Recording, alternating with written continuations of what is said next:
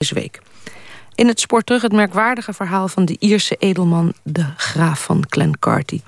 Die na zijn verbanning uit Ierland in 1706 heer wordt van Oog tot de kerstvloed van 1717 hem van het Waddeneiland verdrijft. Matthijs Deen reconstrueerde de lotgevallen van Clancarty met historicus Luc Panhuizen. Met lid van de werkgroep Verdronken Geschiedenis Albert Buursma, ook historicus, en met Wiepke, Wiepke sorry, Toxopeus, dochter van de laatste voogd van Oog, die haar jeugd op het eiland doorbracht. Luistert u naar De Heer van Rottem, gemonteerd met Berry Kamer.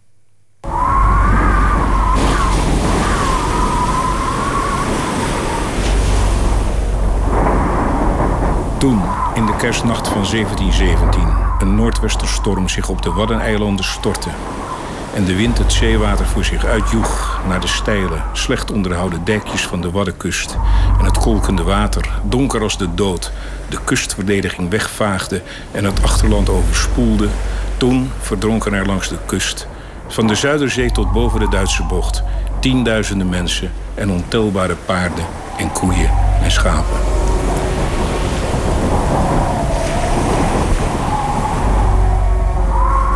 Op die kolkende stroom van vernieling en dood probeerden velen hun leven te redden door zich vast te klampen aan strobalen, balken en ontwortelde bomen.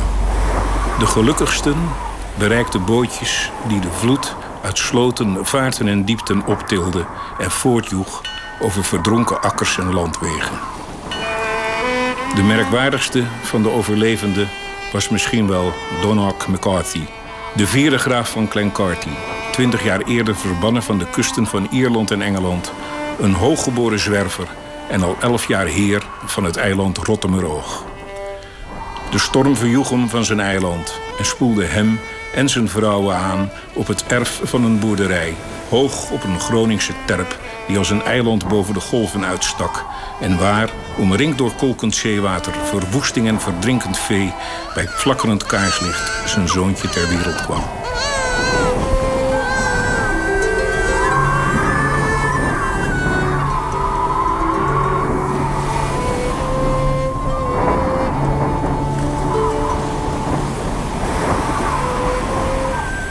Het verhaal begint 28 jaar eerder. In het voorjaar van 1689, als Donop McCarthy nog gewoon een jonge graaf is op Blarney Castle, net boven het Ierse Cork. Op een rustige lentemorgen meldt een legertje Franse en Engelse soldaten zich aan de poort van het kasteel. De troep staat onder aanvoering van de katholieke Jacobus II. Hij is het jaar daarvoor door stadhouder koning Willem III van de Engelse troon verjaagd en hij zoekt genoegdoening.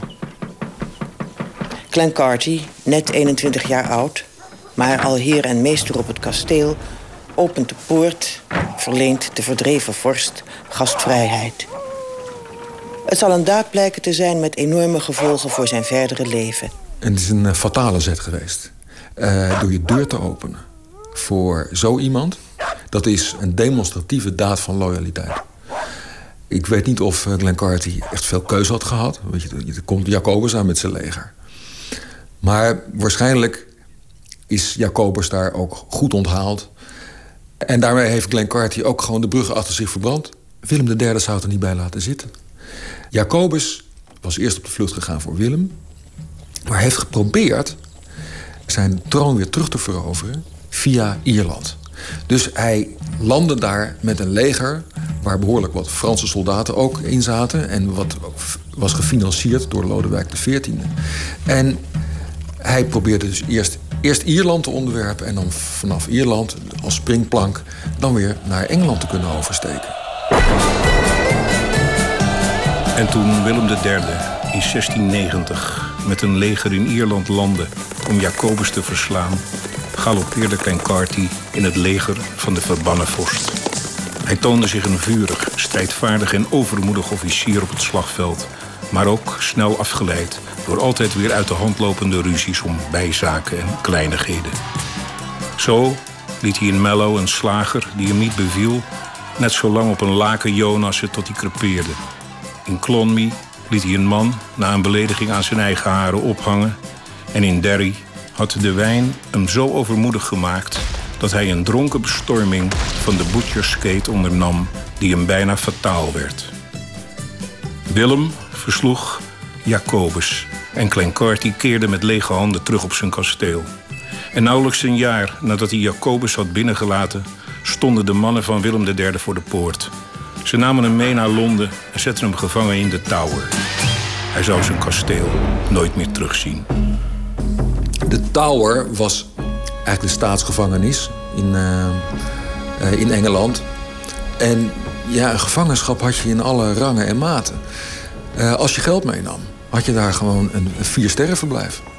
Had je weinig geld, ja, dan, was het, dan leek het echt net een ge gevangenis. Glenn Carty zal het daar niet zo zwaar hebben gehad.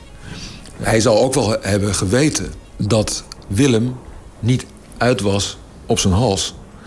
Maar je zit daar wel in die gevangenis. En je kunt niet doen wat jij als edelman behoort te doen. Dat is uh, ja, nou, uh, nageslacht verwekken, uh, geld verdienen, uh, pachters afpersen, net netwerken. Je bent eigenlijk in, als, als machtsfactor en in bestaansrecht ben je gewoon de pauzetoets gezet. En, en dat is natuurlijk hè, dat, dat, is een verlies. Iedere dag dat je niet zeg maar, in jouw netwerk kunt functioneren, is, is een verlies. Carty was te onrustig, te vindingrijk en te charmant om voor altijd gevangen te blijven. Na vier jaar in de Tower verleidde hij een vrouw ertoe hem te helpen ontsnappen. In zijn bed liet hij een aangeklede pruikenbol achter met een briefje erbij. Deze pruik zal mijn plaats innemen. Hij vluchtte naar Frankrijk, stak heimelijk over naar Engeland, verkleedde zich als bode, als bediende, als koerier en verschafte zich toegang tot de slaapvertrekken van zijn vrouw, Elizabeth Spencer, die in Londen was gaan wonen. Hij hield zich een tijd schuil in, rond en onder haar bed tot zijn zwager hem verraadde en hij weer in de Tower belandde. Toen zijn vrouw liet weten bij hem te willen wonen in de cel, besloot Willem III het stel voor eeuwig te verbannen uit Engeland en Ierland. Dat was in 1697. Vier jaar later duikt hij op, op het Oost-Friese Wad, in het zeegat tussen de Waddeneilanden Langeoog en Baltrum.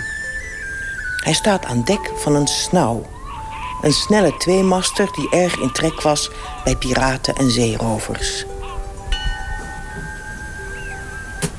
Het schip, imponerend getuigd met zeven zeilen en allerhande vlaggen en wimpels, nadert een beurtschip. Clancarty mindert zeil en laat zijn stuurman naar de beurtschipper roepen. Maar die denkt dat het piraten zijn. Hij wordt bang en vlucht naar de ondieptes. Clancarty schiet het schip na met twee schoten uit de draagbare kanonnetjes die hij aan boord heeft. Als hij even later aanlegt in het Duitse haventje van Wester-Akkemerzeil... komen er grenswachten aan boord. Maar Clancarty wil ze niet te woord staan. De grenswachten nemen de stuurman mee aan land voor een verhoor. Naam? Johan Neuhoes. Geboorteplaats? Altona. Wie is de man bij wie je in dienst bent?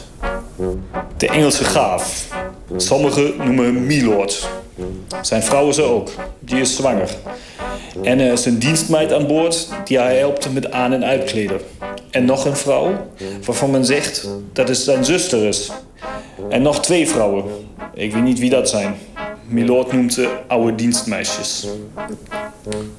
Hoe ben je bij hem in dienst getreden? Hij heeft me gevraagd om hem wat rond te varen op het wat. Hij wilde de eilanden bekijken en een beetje op hazen jagen. Hij heeft op Spiekeroog een paar tamme konijnen losgelaten en die geschoten. Dat hebben we zo gegessen.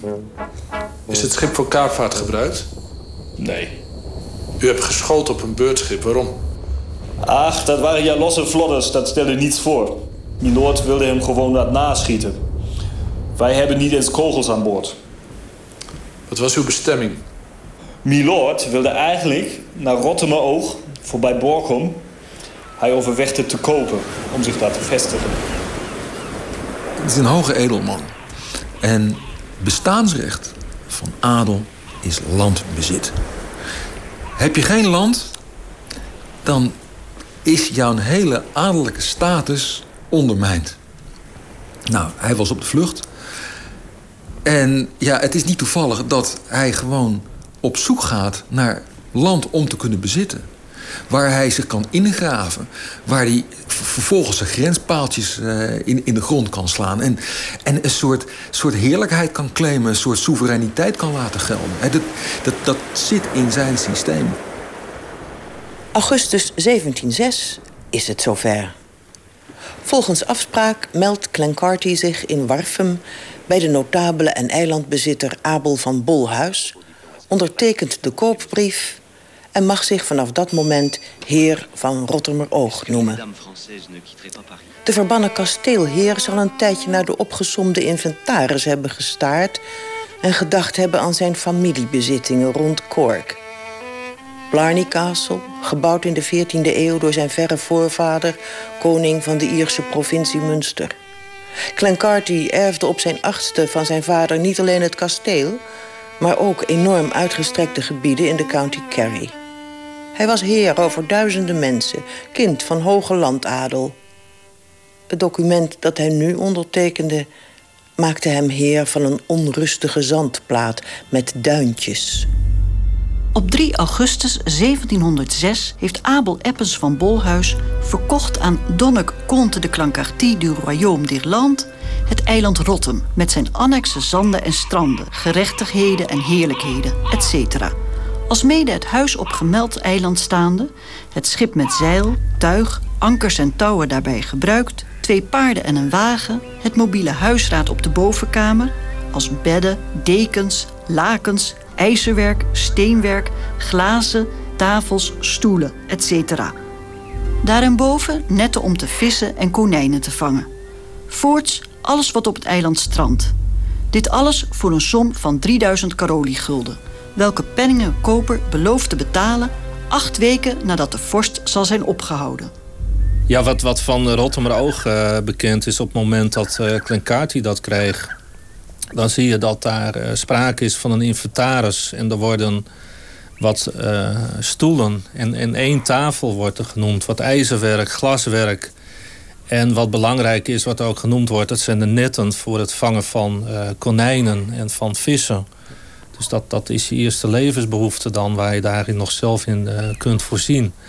En er is een, een huis met een bovenkamer waar, die, uh, waar het meubilair genoemd wordt. Dus dat, dat doet toch allemaal vrij primitief aan. Er was ook nog een paard en wagen. Nou, die zullen in een schuur zullen die daar gestaan hebben. Die zal ook gediend hebben voor opslag van zaken. Ook als je dingen vond die aanspoelden van schepen. Bij de strandvonderij kon je daar de zaken opslaan. Maar dat, dat, ja, dat zijn toch de dingen die bekend zijn van het eiland. En je moet je afvragen hoeveel er verder is. Dus als je dat vergelijkt met, met dat uh, grote Blarney Castle waar hij eerst woonde... dan is dat een verschil van dag en nacht. Dat is ontzettend geweest. Blijft het grote probleem dat uh, landbezit is één ding. Maar je bent ook een wezen dat voortkomt uit traditie, lo lokale traditie. En dus een, een, een, een adellijke familie die ehm, was diep geworteld in de lokale geschiedenis. Had daar al voorvaderen zitten, had meegevochten aan de slag zus en aan vergadering zo. Daar waren ze trots op. Dus Glenn Carty die weet dan op een gegeven moment uh, wel een zandplaten op te eisen. Maar dat is buiten de geschiedenis. En dat, hij, hij heeft maar de helft van zijn probleem opgelost. En het allergrootste probleem is dat hij uh, buiten zijn omgeving zit en buiten zijn bloedverwanten. En daarmee dus ook gewoon heel veel zingeving misloopt. Klein Carty had in de Republiek geen betere plek uit kunnen kiezen om zich buiten de geschiedenis te plaatsen dan Rotterdam. Want grote veranderingen verspreiden zich altijd vanuit het westen naar het oosten, over de eilanden. Alsof ze meevoeren op de vloedgolf van hoogtij die, eeuw in eeuw uit, ieder etmaal opnieuw twee keer zijn weg vanuit het westen langs de stranden en banken oostwaarts aflegde. Alle nieuwigheden, alle invloeden en verordeningen van de vastelandse staten of het machtscentrum in Den Haag, ze bereikten het eerst Texel en Vlieland. Terschelling werd pas in 1583 ingenomen. Ameland zou pas aan het eind van de 18e eeuw onderdeel worden van de Republiek. Vandaar dat de banneling op zoek naar de extreme periferie zich sterk voelde aangetrokken tot het eiland Rotterdam. Het eilandje dat op tij en wind langzaam oostwaarts stoof. Even voortvluchtig als Donald McCarthy zelf. Hij voer er voor het eerst naartoe op een zomerdag met hoog tij. Door de met prikken aangegeven smalle geul vanaf de Waddendijk boven Warfum... langs de buitendijkse boerderij Grootzeewijk. Links en rechts van het geultje strekten kwelderweides zich uit... waarop koeien lagen te herkauwen. Hij zag dat het land links en rechts steeds lager en slikkiger werd... tot de geul zich verbreedde en een lichte deining het scheepje begon te wiegen. Heel langzaam kwam het eiland dichterbij. De graaf was niet alleen. Hij zou zich vestigen met een bescheiden grafelijke hofhouding. Niet alleen wat zwijgzame Groninger bedienden en dienstmeisjes... maar ook zijn vrouw en haar gevolg. En nog wat muzikanten en vrouwen met onduidelijke taakomschrijving. Meerdere ogen waren op het eiland gericht, kortom... toen het scheepje op de reden voor anker ging... om te wachten op laag water en het moment dat de kwartiermakers met paard en wagen het drooggevallen wat op zouden komen rijden om het hoge gezelschap natte voeten te besparen. Ja, zij zullen wel te anker zijn gegaan, denk ik. Want ze waren onbekend. Dus dan ga je niet gelijk eh, de boot aan de, aan de grond varen, denk ik. En ja, dan zullen ze gewacht hebben tot het water wat eh, naar beneden ging. Dat het water ging vallen. je moet met hoogwater moet je daarheen varen, anders kom je er helemaal niet. En dan, uh, ja, dan gaat het water gaat langzaam zakken. En dan zie je hoe het eiland een beetje om je heen ontstaat. Want het meeste van het eiland is dan onder water. En een klein stukje is boven water met hoogwater. En dan, ja, en dan zie je eigenlijk pas waar je, waar je kunt lopen... en waar de geulen zijn en, en dat soort dingen. En dan zijn ze op dat eiland gelopen en het waren vast een hoop meeuwen... en sterns en zeehonden en ja, alles heeft daar uh, natuurlijk uh, lag daar lekker te rusten. En toen kwam die hele, hele vloot uh, kwam daar op het eiland. Heel veel meeuwen, krijzen en, en, en kokkelen en, en sterns en, en, hele schooleksters en ja, van alles. En de zee en de wind en de geuren van het zeewier wat op het strand ligt... en, en de geuren van de vogels die daar rondvliegen en nestelen. de zeehonden die op het strand liggen aanspoelsels. Eh, ja, het, ruikt allemaal. Het heeft allemaal zijn geur. En het wat, wat, wat ook vlakbij is. Want het is allemaal dichtbij op Rotten. Dus, het is, dus je ruikt eigenlijk alles door elkaar heen. Zo herstelde de vierde graaf van Clancarty op kleine schaal wat hij in 1690 was kwijtgeraakt. Een stukje van Gods schepping dat helemaal van hem was en waarover hij kon heersen, waarop hij kon paardrijden, waarvan hij kon oogsten. Maar het waren geen duizenden pachters en boeren die hij nu kon commanderen, maar een handvol moeilijk te bevelen boerenjongens en dienstmeiden uit de ommelanden. Het waren geen schuren vol met granen wat hij zou oogsten, maar een paar pezige konijnen, een paar kisten meeuweneieren en als hij geluk had, een stapel vette platvis. En het waren geen lichtglooiende landerijen waarover hij urenlang vossen opjagend kon galopperen, maar een paar honderd meter rulzand waarover zijn zwetende Groningse werkpaarden heen en weer zouden sjokken. Zijn oprijlaan was een pad dat soms na een onrustige nacht onder stuifzand was verdwenen. Als, je, als jij als graaf ter wereld komt, dan zijn er een paar hele belangrijke plichten. je moet je als graaf weten te gedragen, maar er is nog iets anders je moet wat jouw vader je heeft nagelaten, moet je in stand houden en liefst vergroten. Je mag nooit worden verdreven. Je mag het nooit opgeven. Als jij op de vlucht slaat en inderdaad het leven van een banneling omarmt, dan laat je dus wel alles achter. En dan heb je gefaald. In het grote familieboek van de Klein Carties eh, zal hij als de grote mislukking uh, worden neergezet. En terecht natuurlijk. Donald McCarthy was opgegroeid in een land waar rotsvaste eilanden miljoenen jaren op dezelfde plek waren blijven liggen. Omringd door uit de aarde omhoog gestoten gestolde kliffen die niet van hun plek weken, als sloeg de woeste oceaan er met donderend geweld op stuk. En het hoge, koude en sombere Blarney Castle, even buiten Cork, waarin hij in 1668 ter wereld kwam... stond al eeuwenlang hoog, onbeweeglijk en onaangetast in de regen en de wind. Nu had hij het beheer gekregen over een heel ander soort eiland. Een zandplaat die meter voor meter onder zijn eilanderhuis wegliep. Ja, ik weet ook niet of hij dat zich gelijk al heeft gerealiseerd. Of dat het eiland zo, zo maar wandelde, dat dat onder hem weg zou lopen. Misschien heeft hij er wel helemaal niet zo over nagedacht. En is gewoon gaan bouwen en gaan doen. Want in Ierland heb je dat niet. Daar ligt alles vast.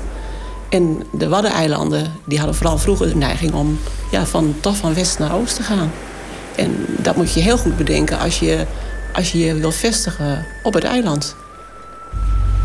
Als je naar eh, de ontwikkeling van Rotterdam-Oog kijkt in de loop van de 17e eeuw, dan zie je in de jaren 1630 dat er nog een schoolmeester is. Dus dan moeten er kinderen zijn, moet er een, een, kleine nederzetting in ieder geval zijn geweest. Dat is in de loop van die eeuw is dat afgenomen. Er zijn ook een paar stormvloeden zijn er geweest. En die stormvloeden hebben waarschijnlijk veel kwaad gedaan en er is afslag uh, geweest aan het eiland. Je ziet dat in de loop der tijd dat het eiland zich ook verplaatst. Aan de ene kant de afslag, aan de andere kant soms wat bij. Dus waarschijnlijk is daarmee ook de waarde sterk afgenomen. Want je kon er, bijvoorbeeld kon je er nog vee uh, kon je er laten grazen in het zomerseizoen. Ja, dat zal steeds minder goed mogelijk zijn uh, geweest. En je ziet aan het eind van de 17e eeuw, dan wordt het ook verkocht. Dan is er eigenlijk alleen nog maar een strandvoogd is er nodig. Dus op het moment dat Glencarty daar komt in het begin van de 18e eeuw... Dan, dan is hij eigenlijk de enige die daar zit met zijn gevolg... voor zover dat navalt te gaan. Een waddeneiland is als een schip dat je met alle middelen die je hebt in de vaart moet houden. Maar daar was Glencarty niet bijster mee bezig. Hij probeerde te leven zoals het een graaf betaamt. Al gauw gingen er geruchten dat op het eiland de wetten van God en van het gewone bestaan waren opgeheven. Rotterdam werd het rijk van de malle graaf. Een zondige variant van de Hof van Ede met wijn en muzikanten en, naar men fluisterde, met niet alleen de gravin als grafelijke bijslaap, maar ook nog eens drie andere vrouwen waaruit hij kon kiezen naar hoe zijn pruik stond. Eén met rood haar, de ander met donker haar en de derde een blondine. De Groningers zagen dat er soms zeeschepen onder Engelse vlag het zeegat inkwamen... die onder het eiland ankerden... en dat er dan gasten op sloepen naar het strand voeren. Op rustige zomerdagen liet de rare vrijheer voor zijn buitenlandse vrienden op hoge, door zacht kwelder gras overgroeide zandplaten een grote tent opzetten en was er tot na zonsondergang gelach en muziek te horen.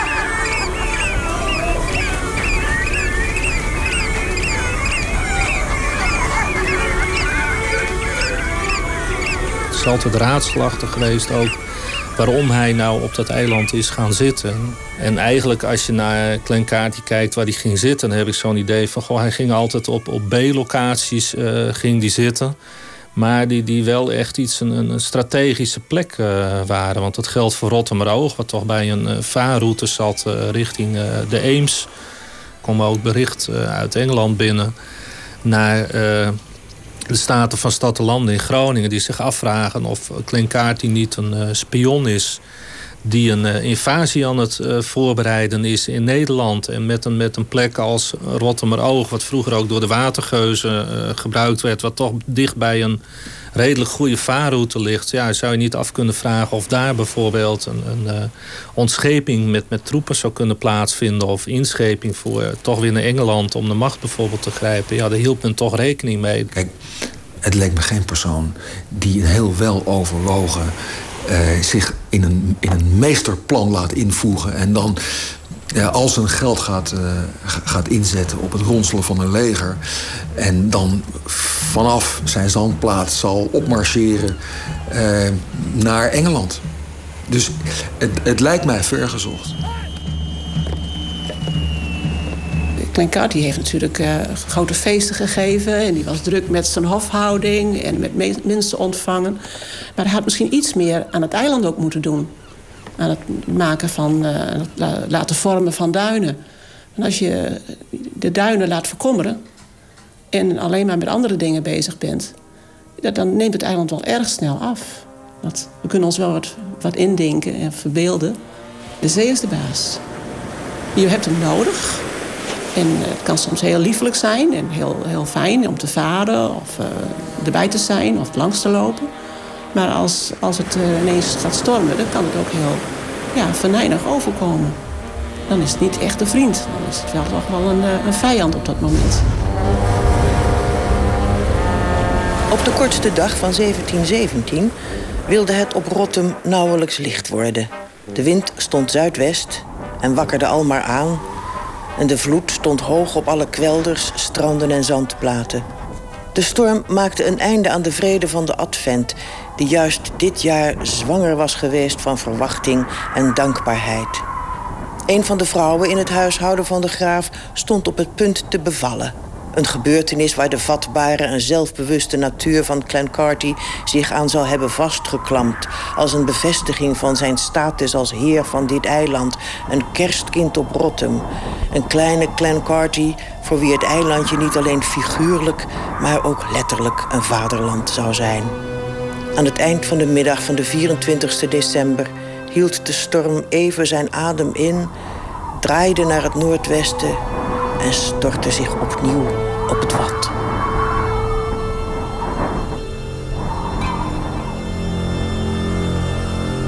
Om tien uur s'avonds, toen de Noordwester haar volle kracht bereikte, liep de branding verder en verder het eiland op. Duinen stortten in, schuim sloeg tegen de luiken van het huis. En opnieuw moest de graaf vluchten. Het verhaal dat nu nog in Groningen wordt verteld, is dat hij in de kerstnacht zijn grafelijke hofhouding heeft weggevoerd van zijn eiland, ook de hoogzwangere vrouw. Ze stuiterde van het eiland weg, voortgeblazen door de storm, en de zee droeg ze over de zandplaten en de ondieptes. Op een kolkende stroom van vernieling en dood kwam de heer van Rotterdam naar het zuiden en hij strandde op de terp van Groot Zeewijk. Daar, in een van de kamers van de buitendijkse boerderij, werd later die kerstnacht het kind van Donak McCarthy geboren. Hoog op een terp, omringd door langskolkend zeewater, verwoesting en verdrinkend vee. Het was een zoontje, veilig en droog, maar huilend in de kerstnacht. Ja, 1717 dan, uh, dan, dan vindt de kerstvloed plaats. En dat is een van de grootste overstromingen die er in, in de geschiedenis uh, geweest is. In, in de bekende geschiedenis tenminste. Die kerstvloed die was ook behoorlijk erg, omdat uh, hij toch ook heel onverwacht kwam. In een heel groot deel van Noord-Groningen dat overstroomde. Het water dat kwam tot aan de stadspoorten en de wallen van Groningen toe. Dus dat, dat legde een ontzettend groot gebied van Groningen legde dat blank. En je had dat dorpen op wierden en, en boerderijwierden. Die staken daar dan nog eens eilandjes bovenuit. Er ontzettend veel mensen zijn erom gekomen. Echt, echt duizenden in het hele gebied tussen Engeland en Scandinavië. Van 20.000. 10.000 stuks rundvee uh, in Noord-Groningen. 20.000 stuks schapen geloof ik. Dus het is een ontzettend grote ramp uh, geweest. En dat heeft ook Rotterdam aangetast. Clancarty's zoontje leefde maar een paar dagen. De verbannen edelman, die even heer en meester was geweest van een stuivend archipelletje in de Waddenzee, heeft vanaf dat jaar weinig sporen meer achtergelaten. Bekend is dat hij nog veel op zee heeft gezworven. Dat hij zelfs nog op audiëntie is geweest bij George I, maar uiteindelijk zou hij sterven in ballingschap, in zijn huis bij Hamburg. De geluiden van uitvarende schepen op de rivier zachtjes door het open raam.